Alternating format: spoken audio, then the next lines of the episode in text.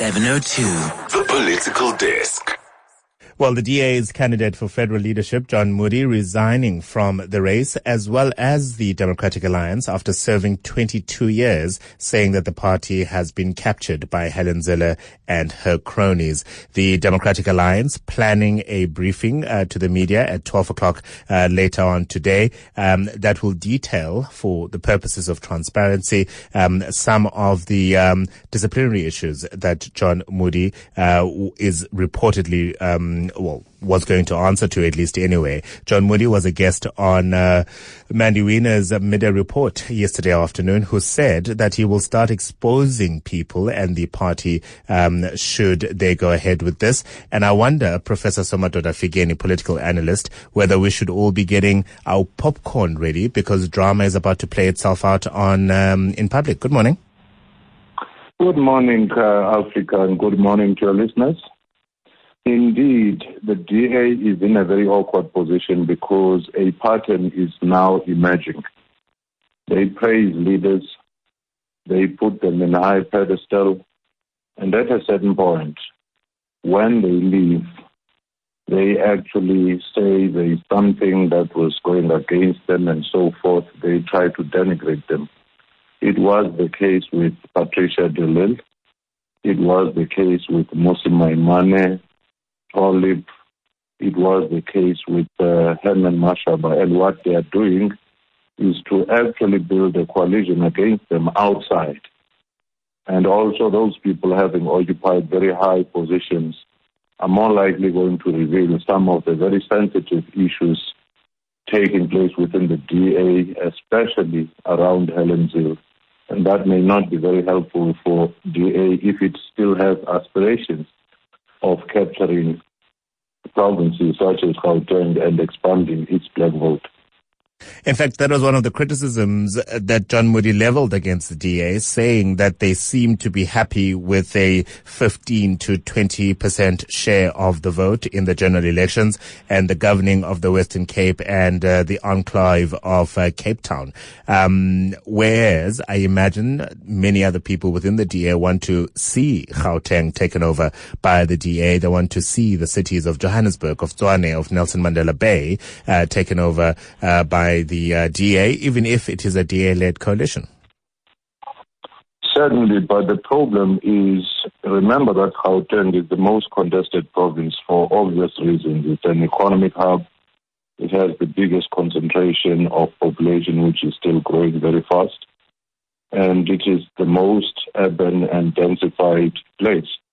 So most voters or parties go for Gauteng to bolster their votes and then they go collect elsewhere.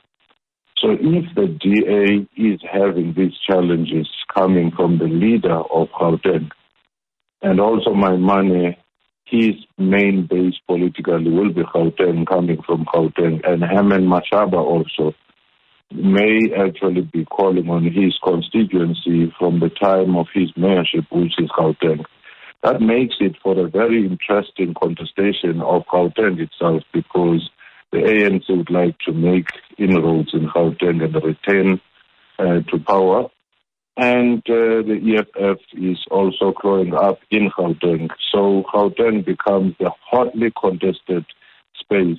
And the DA didn't particularly do very well in terms of the metros like Tshwane in Gauteng, unlike in the Western Cape. So it cannot uh, use those as a showcase because there were corruption allegations, uh, there were nepotism and wrong appointments and so forth. So that in itself, I think, is going to be an albatross around the DA. Besides the notion that is implied that DA is a party of white privilege coming from the very people who are in the leadership of DA. Uh, the policy conference taking place virtually uh, this coming weekend uh, for the Democratic Alliance. John Moodey yesterday saying that the party's lack of principle in failing to appropriately deal with the issue of redress in this most unequal society that we live in speaks of the direction in which it is going. That that notion of redress, how how do you um, effectively start truly addressing some of uh, the disparities, economic and otherwise, that South Africans continue to explore is, is going to be a major talking point, I imagine, um, at the policy conference this weekend. In fact, I do think that the policy conference is taking place against the backdrop of that particular issue because DA seems to be drifting back into the old classical liberal notion that individual rather than group experiences does matter. And this you see in the paper that was penned by Helen Zille when she was with the Race Relations Institute. And uh, you saw uh, the policy documents released by the policy head, Gwen Ngwenya, still also more or less endorsing the same position.